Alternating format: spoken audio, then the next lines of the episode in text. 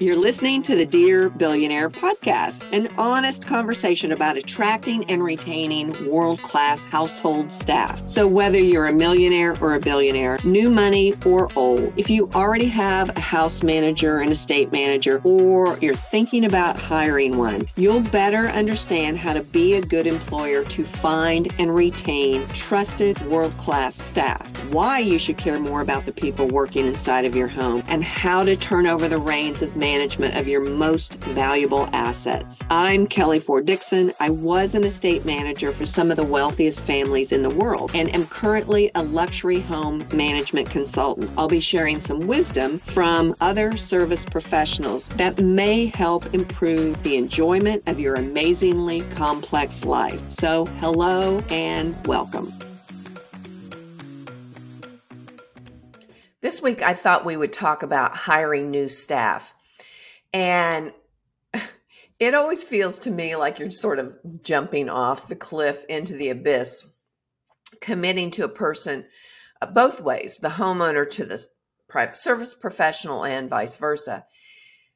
That you're getting married without knowing each other really well. So I 100% recommend doing a 90 day trial and specifically for those of you who are thinking about relocating for this position.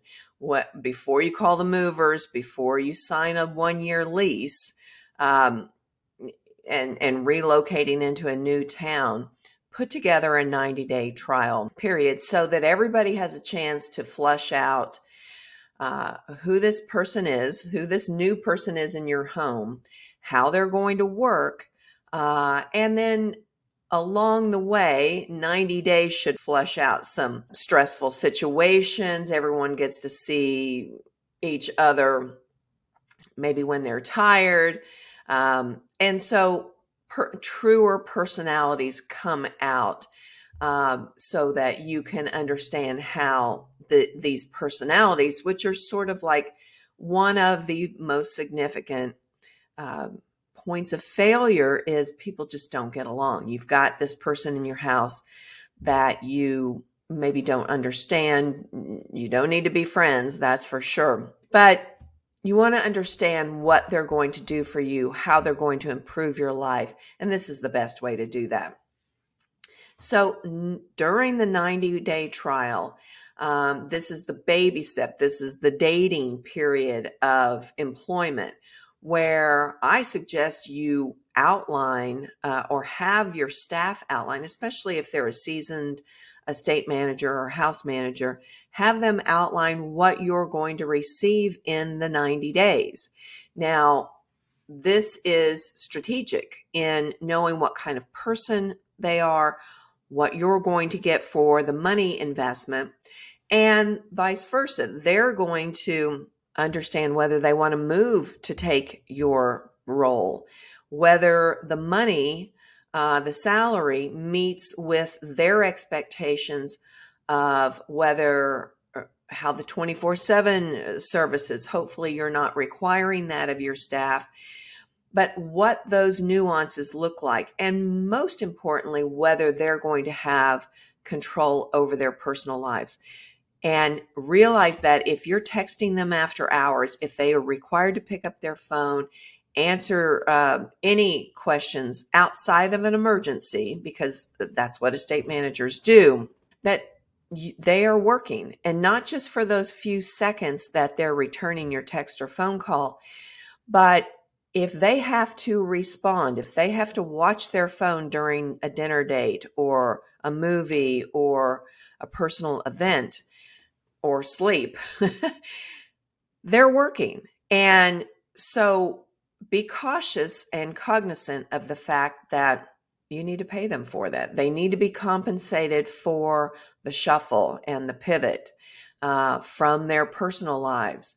And that's uh, a different conversation that we have we have ongoing here. But um, today, let's focus on what a 90 day trial period looks like.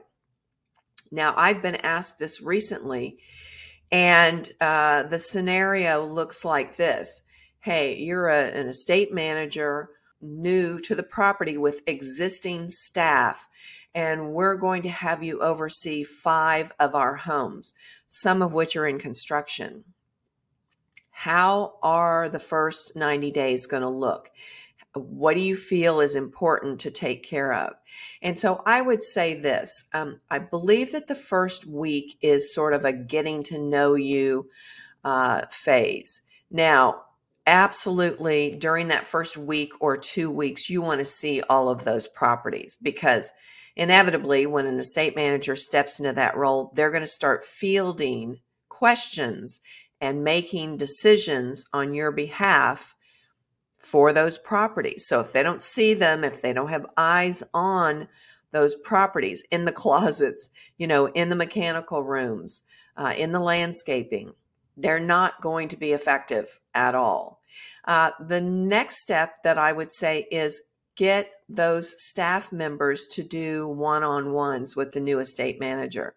They, the estate manager needs to know personalities, tricky situations, difficult relationships, what are the communication challenges, and so on. And the one on one, and then tag on team meetings how do they interact with each other? So these three things should happen in the first week or two weeks on every single one of those five properties.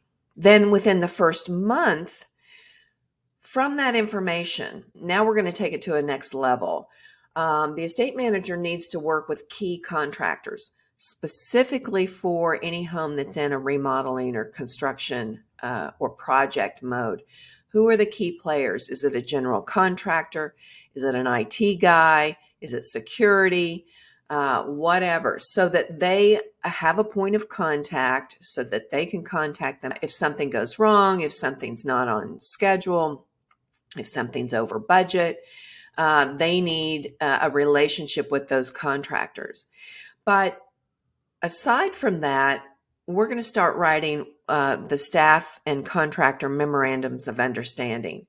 And this is a number one miss that I see on every single property. We need to give everybody the same information about principal preferences, household protocol, and property protection measures that are required to be successful in this home. And realize that some homes need to go over the top with property protection. Uh, I've I've coated driveways with heavy construction paper before so that no tires leave marks on the newly freshly poured concrete.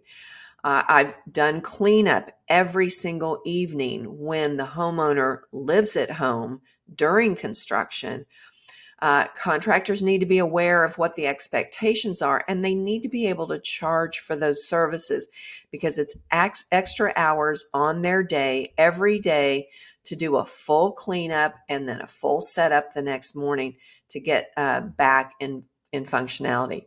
And realize that that takes out of their day. So you don't want to push a contractor to pay their employees overtime during this, or your costs are going to go through the roof. So it shortens your construction day, but you're going to get what you want with property protection and uh, full accessibility to your property during that time. You're going to want that estate manager to start providing weekly property summaries. And this is a one page document that includes what was completed that week, what's ongoing projects, what's coming up next week, anything that is stuck. We're waiting on a part, we're wait, waiting on a decision for you to make. And then any staff updates who's got vacation time, uh, who's out sick, whatever. And, and then some pats on the back about what's going really well at each one of the properties. And then beyond that first month, you're going to want your estate manager to start capturing this information. So let's say this person doesn't stay past 90 days. All of that information gained by that estate manager needs to be bundled up in one tidy little system. It can be a Google Drive uh, document uh, folders, but I suggest using an online project management system, Trello, Asana, Monday.com, whatever so that that information and that time was not wasted It's bundled up in a neat, tidy package, and hopefully the contractor points of contact are included in their housekeeping standards, your signed staff memorandums of understanding and contractors memorandums of understanding. All of that's bundled together. So let's say after 90 days, the estate manager does not come back. When you onboard the next candidate, they don't have to dig so deep. They can hit the ground running with that information that's been collected uh, by that first candidate. And then once you develop, um, I, I, use Trello. No big secret here. I don't sell Trello systems, but I I use that platform for um, ease of functionality for my lowest tech staff to use on their phone app. But as soon as that um, system starts collecting information, let's say the housekeeping checklist, you need to onboard staff with that new system so they can start utilizing the checklists um, and they can start communicating and tracking project information on that phone app. So that 90 days is a good investment, whether that person works out for you or not. You've gotten something for your money and your uh, risk. um, you're stepping off the cliff into the abyss uh, with this estate manager candidate. The candidate gets paid for their time.